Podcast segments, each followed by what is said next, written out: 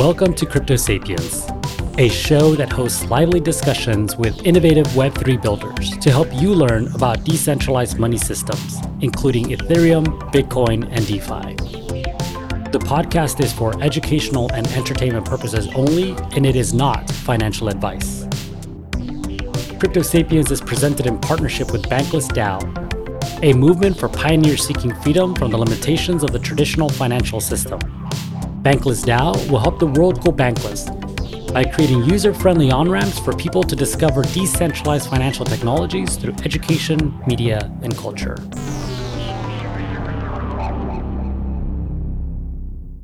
Hello, everyone. We are back with another episode of Crypto Sapiens. And today we are talking with Supriyo, founder and CEO of Hype, to learn about the NFT social network that enables collectors and curators to connect stories to NFTs in their collections and we discuss providing a space tailored to the uniqueness of NFT communities and creating the culture, history, and lore of the NFT universe. Let's get started. My name is Supriyo. Um, I am the founder and CEO for Hype, uh, which is a social storytelling platform for NFTs. Um, I have been in uh, tech for the last 12 years. And before uh, Hype, I was leading the product and design team at uh, Smart Home for Alexa.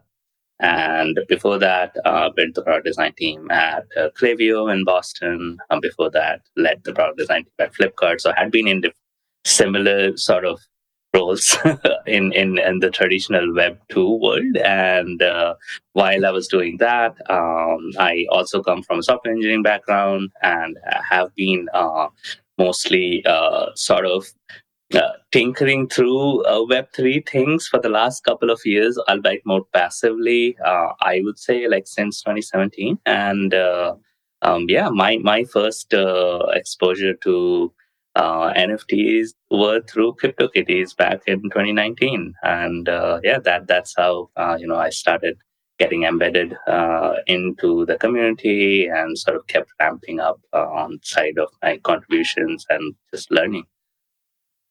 Wow, that's great. You know, for me, I'm always fascinated by stories of people who have jobs, not just in traditional Web2 space, but like in these leading FAANG companies, right?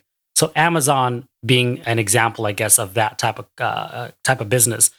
How do you feel that Web2 either inspired your transition and also kind of um, fed into how you approach development in the Web3 space?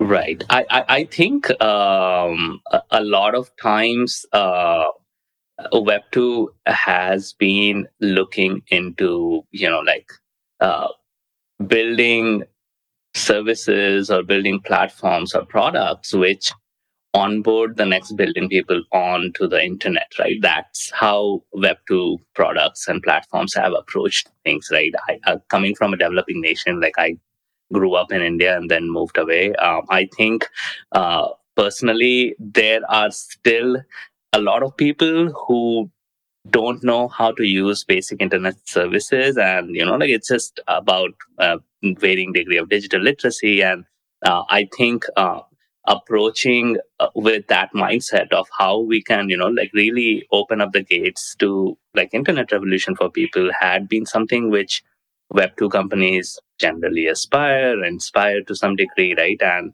i think the same philosophy applies on web 3 where we are now you know like a few more steps ahead where we are thinking that hey okay web 3 is uh, you know built by developers for developers. It's a pretty niche space still how do we really cross the chasm and you know like bring in the rest of the traditional web2 crowd right? So we we are uh, even further out uh, in terms of adoption. And i think uh, some of that thought process is really necessary where we are not trying to build super niche small little products here and there which just don't scale out after some time right? We the only way adoption for Web3 really happens is when you approach it from a billion people scale mindset. And that's when, you know, you are really looking at a really, at a big wide spectrum of people uh, with varying degree of digital literacy and seeing that, you know, are the things we are building really easy enough for everybody to understand or is it you know like still super complex for an average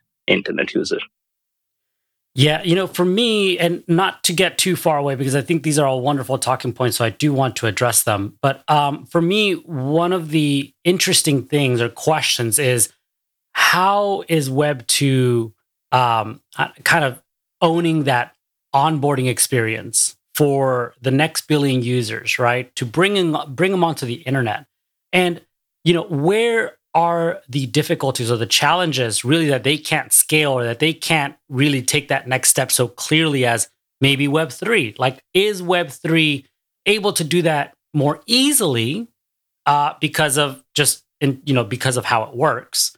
And what are the challenges then conversely in how it's creating those onboarding experiences? Right, right. Um, I, I think um, fundamentally here, uh, because Web3 is a lot more participative. Um, in theory, you are looking at products which are truly built for inclusion. A lot of times, you know, um, Web2 essentially is clouded by human bias, right? You know, you, you are looking at uh, people building products for someone in, you know, like a developing country and they're building it from their mindset of sitting here in us and the user psyche is very different the uh, the, the, circumstances of where people live in and how they would use products are very different. And i think that's where uh, having things really decentralized and not by not you know like being restricted by boundaries is something which i really love about web3 web3 you was built on top of a remote culture, right? It was built on top of uh, abolishing boundaries in that sense. So I think that way Web3 is a natural progression in terms of building inclusive experiences. And I, I, I think, you know, like that, if done right, it, it will really open up all of those artificial boundaries we like to put in otherwise.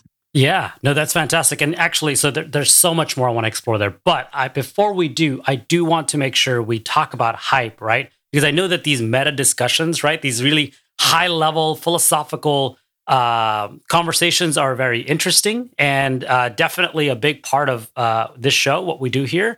Uh, but we do want to talk about that transition from your Web two, uh, you know, job to Web three, and how that became hype. Like, what? How did you get from all of what you were doing before to dabbling in Web3, you know, discovering CryptoKitties early, and then saying, you know what, we need to create some sort of like social layer for NFTs, and then having that become hype. Absolutely. Yeah. Well, th- there's a lot to unpack there. So, uh, take, taking a step back, uh, I think, you know, when uh, I first got introduced uh, to CryptoKitties, I really liked the idea of like actually owning something for what I was doing it anyway. Like I had been playing games like like since ages and you know like with CryptoKitties, even though the experience at that time was very rudimentary based on you know like what the, uh, uh, the Ethereum chain at that time provided, right? But uh, the fact that I could uh, sort of independently owned what came out of my decision making during in terms of breeding or buying and things like that. That was really fascinating to me and i think as a collector uh, that sort of really extended at that time i thought could be applied to you know like other sorts of artifacts not just uh, in-game items but you know like just regular art or maybe music assets or real estate or whatever whatnot right? Any kind of artifact which people own today. So i think fast forward um, NFTs were still sort of, you know, like a very few handful of people, even till 2020, I think, in the mid, when uh, it was just a few people who were still exploring the ecosystem. In 2021, when everything sort of just catapulted into popularity, uh, what I realized was majority of the NFT ecosystem still had been sort of over indexed about the user journey of buying and selling, right? It, it, that was what was making news. Like, hey, CryptoPunks was being sold for so much money, and uh, this Bored Apes is being sold for so much money, and everything was about value accrual. But something which uh, was kind of overlooked was that what makes an NFT community, or say an ape or a cat or a or a punk uh, today, right? And and what what that means is that punks are punks today because of the community and the context and the history and you know all the artifacts which have been created around it, which really creates iconic moments through those points in time, which uh, you know eventually make them a living brand, right? So when we are looking at NFTs themselves, they are also a slow evolution of a brand itself, and that's what hype is about. Hype allows, um, you know, uh, uh, allows a platform or an opportunity for people who own NFTs to build out their own sort of brand around the NFT itself. So today, if you talk about uh, when you are looking at your DAO punk or when you are looking at your ape, right?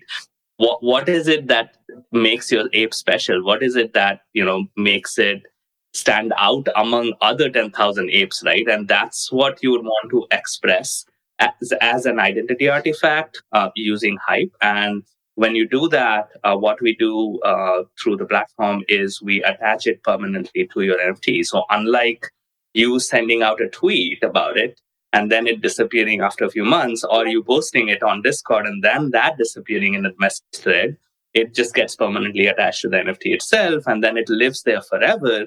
And as you grow that NFT brand, your lore is so much more rich and diverse that it is bound to command a higher premium over the ones which are not lored. So that's generally the broad thesis of how uh, Hype came to be and what we want intend to build around it. Yeah, so walk me through uh, social experience of NFTs because I think you you touched on a few interesting things here, but and many that I personally agree with. I mean, I think a lot of the value of NFTs really comes from their communities, the people you know that ide- either identify with the individual NFT that they purchased or with just the general community, right? The vibe, the mission, what what they're trying to do in this space, right? Um, so I think that there's definitely a lot of truth in like creating platforms uh, or a lot of value, I should say, in creating platforms that um, are representative of those truths, right? Of that mission, of that brand, of that identity, uh, of those NFTs, and of, of your own personal collection. Um, so, walk me through maybe how hype differentiates itself, maybe without having to name some of the other uh, platforms that are being developed in the social NFT space from those that are being created? Yeah, sure. Um, so I I would say that um, the the way Hype differentiates itself is uh, it, it it's a, a platform where you know doesn't matter you have one NFT or ten thousand NFTs, you still have the same degree of you know uh, importance or uniqueness among others and what, what that means is that uh, to contribute on hype you don't need to keep buying nfts right even if you have uh, one you could still you know build out a pretty creative experience around it and the the way it ties back to uh, you know like social experiences or movements today is uh, an example, right? Like CC0, right? We people have been talking about it uh, recently, and CC0 is uh, a more sort of an ideology um, in terms of how art is collected, what you do with IP rights, and things like that. And CrypToadz, for example, is a manifestation of that idea, right? And a community sort of rallying around it. And uh, what Hype really does is gives those ideas a common form uh, beyond a Discord server for other people to look at. And uh, when you do that, it sort of gets associated always with that common manifestation, which is a Toad NFT. And uh, people are able to, you know, like rally around it, interact around it, sort of talk around it. And that eventually uh, sort of all comes down to how active or how creative you are around the NFT itself. You could talk about it, you know, once a year, or you could talk about it every day. And um, Hype allows both sort of sides of the spectrum in that sense. Well, that's interesting. So, for anyone who's listening uh, and doesn't know what CC0 is, CC0 is just the Creative Commons license, which basically is uh, no rights reserved, right? So, I believe that means that uh, anyone could use uh, you know, either the art form, its story in its complete sense, commercialize it, etc. With that having been clarified, I find it truly interesting what you've just said in terms of you know both the uh, discussions happening around uh, CC0, but also in terms of lores. While perhaps there isn't a way to have full ownership in every project, right? Because some do reserve rights for the NFTs that you purchase. Uh, some, uh, you know, do not ha- give you any rights at all, uh, but others do. Regardless of that, there is an opportunity for someone to add value to the NFT that they own through storytelling. I think that's a really powerful thing.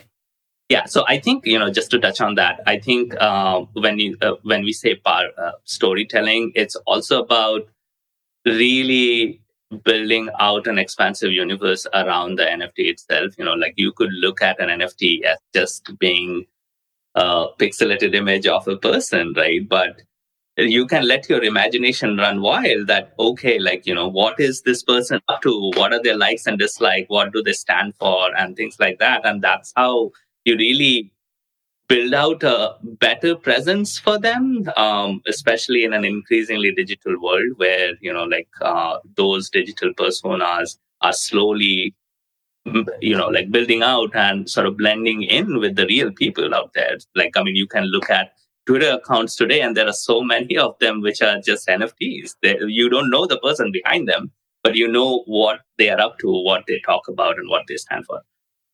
Yeah, you know, for me, and and obviously not just for me, this is just generally truth. Um, storytelling has been the way that we've kept a historical record going back to you know before we could write, right?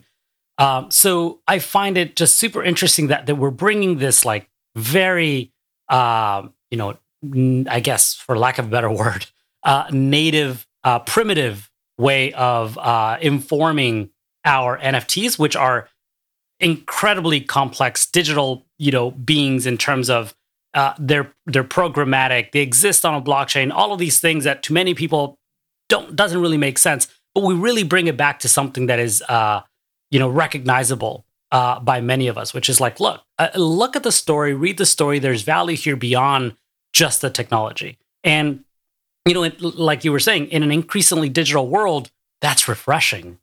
So I do want to touch on something that you talked about early, which I think Hype is doing really good at, and that's uh, user experience, right? And so when we were first talking about your experience in the traditional Web 2 space and that transition into the Web 3 space, one of the things that I feel needs a lot of attention um, is user experience and user interfaces, right? I think Web 2, because of the amount of experience that they have and number of people that they have building in it and the funds to support development over time and iterate, et cetera, they really, for the most part, have done a really good job at um, creating good experiences for a user to, you know, manage, you know, whether it's their bank account or, or whatever, you know, but they, they, they can use these applications in a friendly way. Whereas in Web3, usually that's not the case. It's really complicated.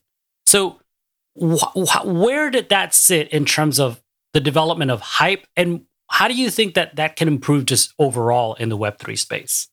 Yeah, I, I think uh, for us, uh, I, I when we were building the platform, I would like to say we attempt building Hype as like three equal important pillars. We look at product, we look at you know design, as well as we look at tech. So all three are equally important, right? It's like a stool. If you have one of the legs smaller than the other, the stool is going to stay. So I think um, what what's really important with Hype right now is uh, we instead of us just shipping fast and building a, a, band-aid experience what we want to do is we want to you know like take a holistic look at whether you know it's something which people understand is it working well for them do they like it or not? And when i say really people it's it's about uh, harnessing how web3 development is approached differently right? Like at, at the moment um, like instead of us uh, being on a Slack channel, you know, closed away from from the from the community who is using it, we made it a point that the entire team just sits on Discord, and you know, like they are able to interact with everybody on the community, and they're able to look into feedback, and we are actively using that to make sure that our workflows make sense and what we also want to do is we want to make sure that when we are designing something, when it comes to user interfaces, uh, it's extremely convenient within the bounds of what constraints we have to work with when it comes to Web3, right? So if, if you take those constraints away, how can we make all the user flows as simple as possible, as delightful as possible, so that when you are using it, it doesn't feel like a job. It doesn't feel like a chore. It's something where you would want to spend time on. That's generally like our product philosophy of how we would want to build it and how we are continuing to build. I think on Web3, my my big my biggest uh, sort of pet peeve with Web3 experiences is that it's still really far uh, from being convenient and easy to use. Uh, so, like simple examples like MetaMask, right, which your primary gateway to Web3 world, like making a transaction through MetaMask or making a, something as simple as swap, right? It, it's like really, really hard. And understanding gas and explaining it to somebody without you, you know, really getting into the nitty gritties of how it really works, it's hard. Like, you know, like it's not as simple as just, you know, picking up your phone and Venmoing something to someone. So I think we are uh, we we are far away from that level of convenience, but I think things are getting a lot better. Interfaces are getting a lot better, and we are you know getting into a spot where we are really considering good delightful experiences beyond desktop i think that's really important. Like most people on the planet today do not own like a really good laptop right? And it cannot be only desktop experiences. We have to be uh, you know like really cognizant about building uh, equally good first class citizen experiences on uh, mobile and other sort of devices yeah, no, that that's really good. Um, and to your point in terms of MetaMask, I mean, even managing your gas, like you know, which is kind of crucial to anything you do on the blockchain, is so difficult. Like honestly, yes, I appreciate the many different ways that I can adjust my gas, but a lot of times I think that that just enables people to make mistakes. I know I personally uh, have in the past where I ended up paying seven hundred dollars for gas for something and didn't get anything um, because I didn't know what the heck I was doing. So, and, you know, so I think that that is just something that uh, is needs tremendous improvement as we are building technology that is meant to be accessible to be facilitating the onboarding of everyone, a billion people, many to your to your point who are, don't have the technology that they need to support it. And if they did don't have the experience or maybe even the uh, access to the information to learn how to use that. Right right right. And i think it also goes back to um, you know like bringing in some of those points of convenience from Web 2 to the Web 3 world. I know that it's it's another meta discussion of you know how centralized or decentralized certain things need to be, right? So, for instance, when you look at MetaMask, it's it's tr- truly user custodial, right? So, if you make make a user error too bad you know like you are on your own uh, but but that's why things are so complicated and if you compare it to you know something which is a little bit more centralized uh, like coinbase they are in that position of making it easier and more convenient for user because they are taking some of those complexity away in in exchange of custody right? So that's that's something which i think is an important discussion um, like as a whole the community needs to have that what what is that fine line? Where do you want to draw the line where um, bringing in mainstream convenience is important enough that you know there are some trade-offs you would be willing to make. And who what what are the degree degrees of trade-offs you would be wanting to make? Yeah absolutely. I mean i think so i, I think i you're you're doing a fantastic job right now at directing us to the next point that maybe we should be talking about. But before i do i'm gonna i'm gonna keep pulling on that thread in terms of centralization versus decentralization. I think definitely, I think as we fall deeper and deeper in the rabbit rabbit hole um, after discovering our first token or our first NFT, I think that there is definitely uh, many of us who will continue to seek out that decentralization, right? That self sovereignty, that ownership in this space. But when we're getting started, do we, should we be expecting that of everyone? And personally, to me, the answer is absolutely not, because there are many different things that someone needs to learn where if they are not mindful of or careful of uh, learning them in the right way, they can end up getting wrecked, you know, having assets stolen. So it is, is it's important for us to recognize the value also of these um, custodians, if you will, like which which is the reason why I think exchanges are popular, especially for someone just getting started. And so with that, we can talk about some of the integrations that Hype has recently done uh, in order to facilitate that.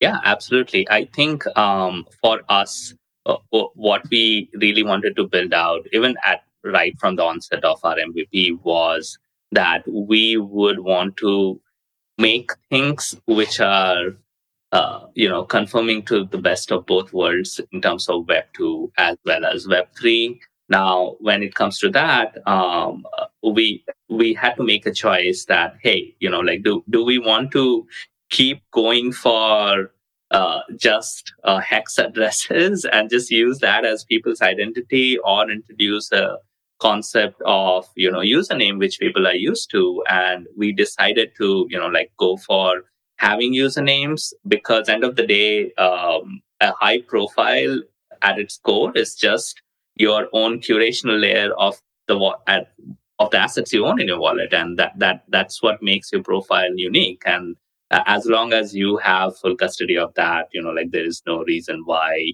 you wouldn't want another sort of user friendly abstraction on top of that. Having your username, having your brand, how you are used to on the world of Twitter or Discord and things like that.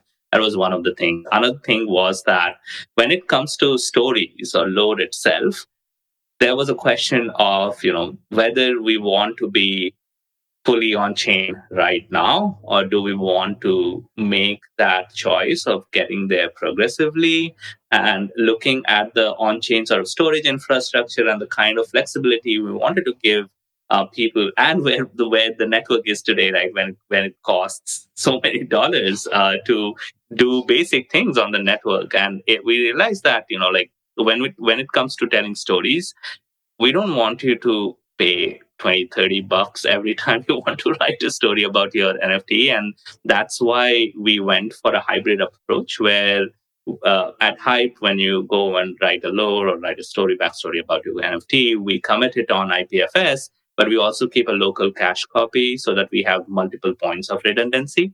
And that way um, your lore is committed on ipfs it's not something which is stored on um, hype servers or something like that. But we do keep a local cache so that the app itself is performant and that goes back to the point of convenience. And eventually what we would want to do is when the on-chain um, storage infrastructure is diverse enough and cost efficient enough, we would want to be fully on chain and eventually, you know, like move move the associations of NFTs as well as the lore uh, to to on chain, and then you know, like we'll be completely redundant as a middle layer in the middle there. But uh, until that point, I think we as a platform could be pretty open in terms of accessibility to the lore, in terms of how people would want to build on top of that content, as well as you know making sure that it's something which is useful enough for an average user without costing money. Yeah, that's incredible. So, okay, let's let's dive into the nuts and bolts of the product. So, how do projects uh, get listed, if you will, or communities get access to hype? And then, how do communities then build out those lores? So, maybe we'll start with the first.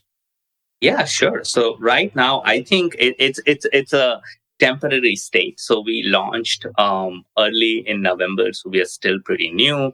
And if you compare it to um, overall Ethereum, there are about 32.7 million tokens and counting on Ethereum, you know, like NFTs alone. And that accounts for almost 23,000 collections. So out of those, we support about 40 collections today.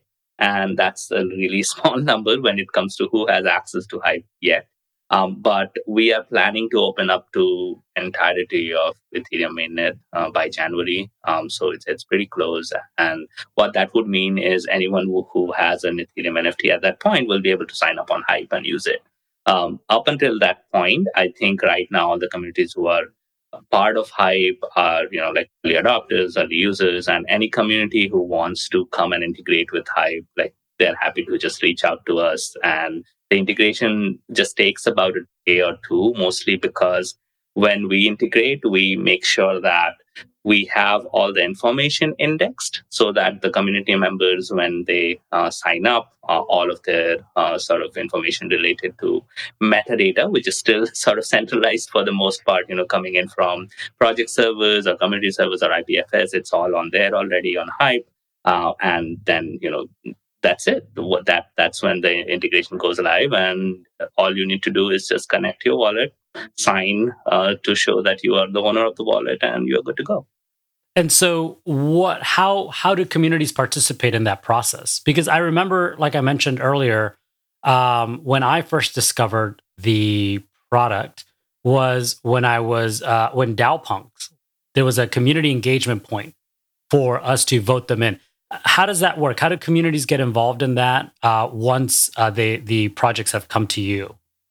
Yeah, well, um, once once they uh, come to us, I think so far we had been uh, introducing uh, access to communities as individual cohorts of 10 to 12 communities at a time. And DAOpunks was part of the second cohort. So when when the onboarding actually happens, you know, like all you need to do is just go in and start uh, building out lore for yourself. And essentially, it, it comes down to individual communities. So, you know, like hype is a blank canvas. So if it's about building out a fictional universe for your characters, you could go and do it on Hype and use that as a thematic for rest of your community to make sure, you know, like the community is coming together to build around a common theme.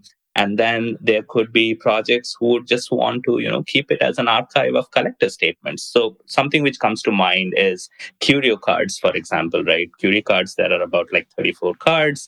It's a historic uh, project that it existed technically before uh, CryptoKitties. And well, the way they had been using Hype is there are 32 cards, and not everybody knows why a certain card is preferred over others. So, what the card collectors had been doing, they had been going on Hype and talk about why they purchased their first card, how was it important to them, what made them pick a card over other card. And that way, every card sort of becomes like this evolving Wikipedia of sorts on, on Hype. And that has been really interesting to see. And compare that to, say, a project like Avastars or DAOpunks, we had been seeing really expansive sort of fictional backstories being written for every character. And that brings the character to life. They are not, you know, just a great artwork piece anymore. They are actually uh, actual personalities, uh, which people are, you know, conjuring up using their imagination.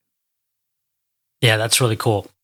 You know, I think that there that that's really interesting uh, because there's a lot of uh, value, I guess, just in uh, a, these the individuals being able to own their assets beyond just you know having them in a wallet, uh, but owning their assets in terms of their IP, right, and creating content for that.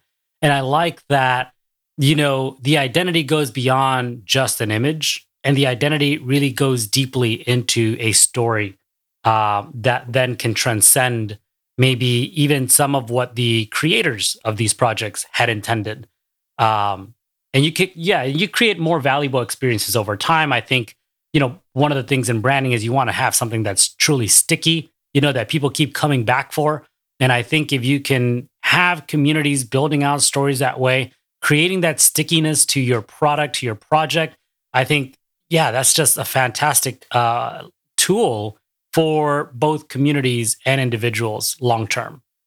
Yep. And uh, that, you know, like that really gives communities way more diverse tools to, you know, like really build relationship with the nfts they own and you know like really explore that frontier instead of you know just waiting and waiting for floor to go up right you've got to work to make that happen yeah no i mean i, I personally I, I don't mind the floor going up but anything that i've personally bought into honestly is because of the art first and because of the community second and everything else last you know? I mean the art to me if it's if it's original if it's interesting if it's colorful in the case of certain uh, nfts uh, i really i really appreciate that especially because personally i'm not a very colorful character black and white are the colors i wear all the time uh, gray would be like a, a bright color for me uh, but in web3 i definitely appreciate the colorfulness so yeah certainly those are some of the things I look for. I, I, I agree. And, you know, like to that point, just wanted to clarify as well, right? That um, uh, absolutely like folks who are buying in for the vibes of the community, what the artist stands for or the community stands for, that's a great start. But, you know, like a lot of times I personally have seen communities like really building up expectations which can pull the artist down with this, you know, this overbearingness that you know can artists do something right like and it's not on the artist to always keep giving beyond what they have given already. And you know it also becomes you know like this bi-directional relationship where the community is now having ownership of an asset is basically contributing to that process of, of the creative process of evolving it further beyond what was there in the first uh, start. And i think that's where something like hype really comes in. And like I, I, keep talking about hype uh, in that sense. But um, yeah I, I think it, it, it's a position where you know you could go in and not only just talk about it like as text but also really use it as a repository for being creative and imaginative about just about anything. So, for example, I personally, you know, go and uh, commission uh, artwork from uh, artists I really admire and their art style I admire for the NFTs I own.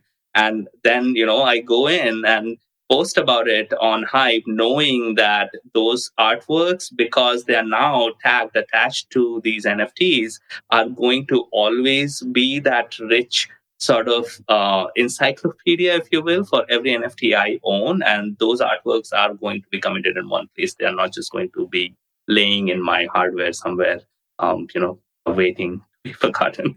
Man, that is that's incredible. Uh, so now you're talking about hype also as a tool for incentivizing commissioned art.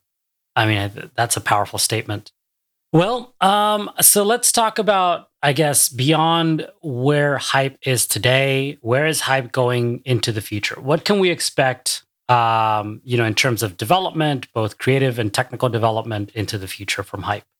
So I think you know, like it goes without saying that you know we we know that the future is multi-chain, so we absolutely want to bring um, that aspect in uh, soon enough. And once once we are available for the entirety of Ethereum mainnet, we will want to expand into other L2s. We will want to you know build out through you know optimism polygon immutable and whatnot like every other place where uh, you have nfts we would want to bring those communities in because the same principle applies regardless of the technology the nfts are on and another thing which we would want to really build out on is storytelling is going to be the core part of our uh, platform almost always. But what we would want to do is we would want to keep building out our infrastructure as well for others to build on top of it. So uh, if you have seen it, uh, we already have you know APIs available for people to just come in and use it for free to you know like really build out um, experiences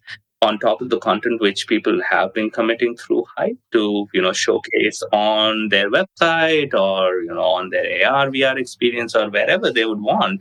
And eventually what we want to do is we would want hype to be a sort of one-stop shop for everything related to a community so right now it's about storytelling we would want to you know build out automated feeds like uh, what your community is buying and selling at the moment right which nft is the most load who are the most uh, active writers in your community and things like that. And all of that information is going to be available in one place. So you are not only going to be seeing just one facet of the NFT, you are going to be seeing, you know, multiple sort of bird eye view analysis of what the community is up to when it comes to content. And that's a wrap. I hope you enjoyed this conversation. If you'd like to learn more about Hype, please go to Hype. That's H Y Y dot P E and on Twitter at Hype HQ. H Y Y P E H Q. Thanks for listening to Crypto Sapiens. Please give us a follow, like, and a five star review wherever you enjoy your podcasts. And stay tuned for our next discussion.